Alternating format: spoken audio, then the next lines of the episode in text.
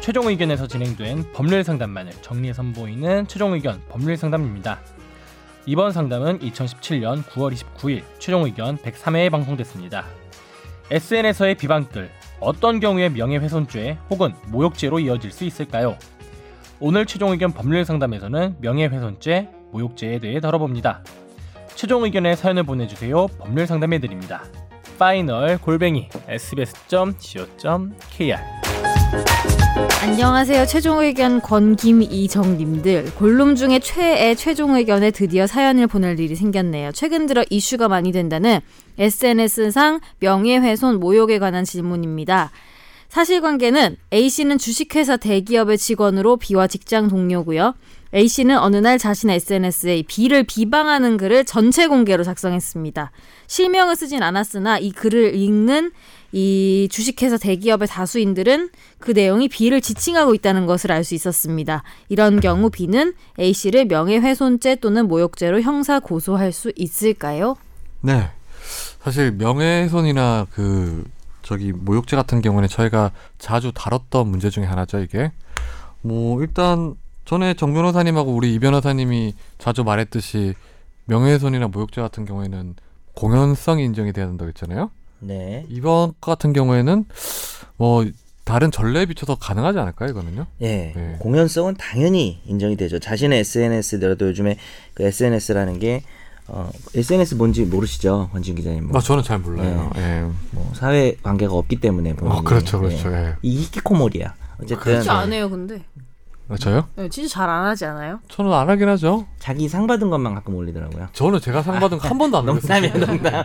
이게 아니라 이제 마부작 한 번도 안 올렸어요? 마부작친 기사만 올리더라 본인이. 아주 애착이 가는 기사에 대해서 예. 그러니까 그렇죠. 본인이니까 최종 의견에 관한 건 안 올리더라고요. 최종 의견에 관한 거는 정 변호사님 항상 올리잖아요, 저 태그에서. 저 안 올려요. 근데 그때 왜 사진 찍은 저는 거안 사진이나 올리셨어요?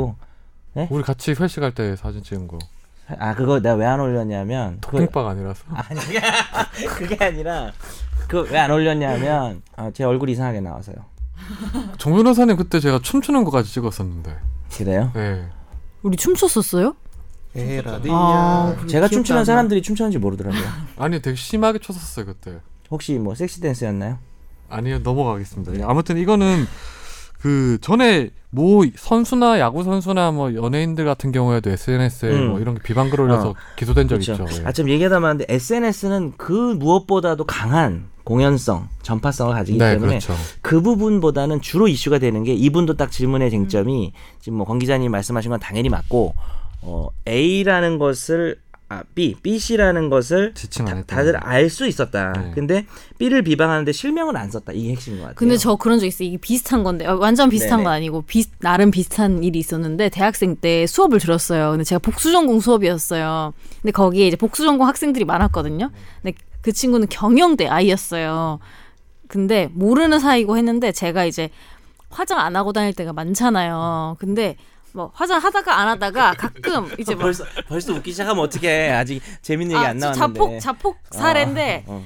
모자를 가끔 이렇게 쓰고 갔었어요. 옛- 사- 음. 다닐 때 귀찮으니까. 근데 너무 웃긴 게 걔가 이제 저는 걔랑 모르는 사이니까 걔 SNS를 전혀 못 봤는데 걔가 페이스북에다가 어. 그 관련 이야기를 써놓은 거예요. 얘를 어. 근데 뭐 칭찬인지 욕인지 모르겠는데 이제 벗었을 때는 자기가 되게 예쁘다고 생각한 사람이 음. 있는데 자기 수업에 어. 근데 모자를 쓰고 다니는 사람이 있어서 다른 사람인 줄 알았는데 그날마다 그 여자애가 안 보이길래 알고 봤더니 같은 사람이다 너무 충격적이었다 이런 식으로 막 외모를 그러니까, 그러니까 근데 수업 수업 칭찬이 명도 있고 수업명도 있고 그러니까 모자를 벗으면 더 낫다는 거. 자기 뭐 이제 뭐 스페인어과 수업에 자 그럼 딱 세 개야. 일단 공연성 있고 두 번째는 과연 어. 공연성 이게 있지. 좋은 얘기냐 나쁜 얘기냐. 아니 나쁜 명예훼손 얘기에서 되냐. 왜냐하면 어. 되게 약간 어, 비꼬면서 그거는 내 그럴 수 있지. 외모를 충분히- 디스하는 그런 거였어요. 충분히 그럴 수 있을 것 같아. 근데 기분이 나. 그게 어 나라고. 비아냥 됐어. 김선재 세네 번째는 아나운서는 외모 가지고 뭐 그렇게 할 상황이 아닐까. 뭐 그러니까요. 근데 왜 외모가 그러냐고. 아, 저는 뭐 선재 아나운서 외모 가지고 뭐 여러 가지 할 수 있어요. 잡으러 가자.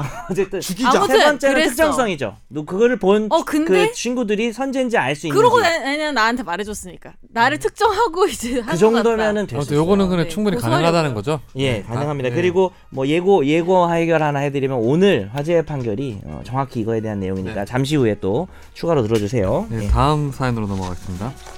안녕하세요. 최종 의견 애청자입니다. 최근 불거진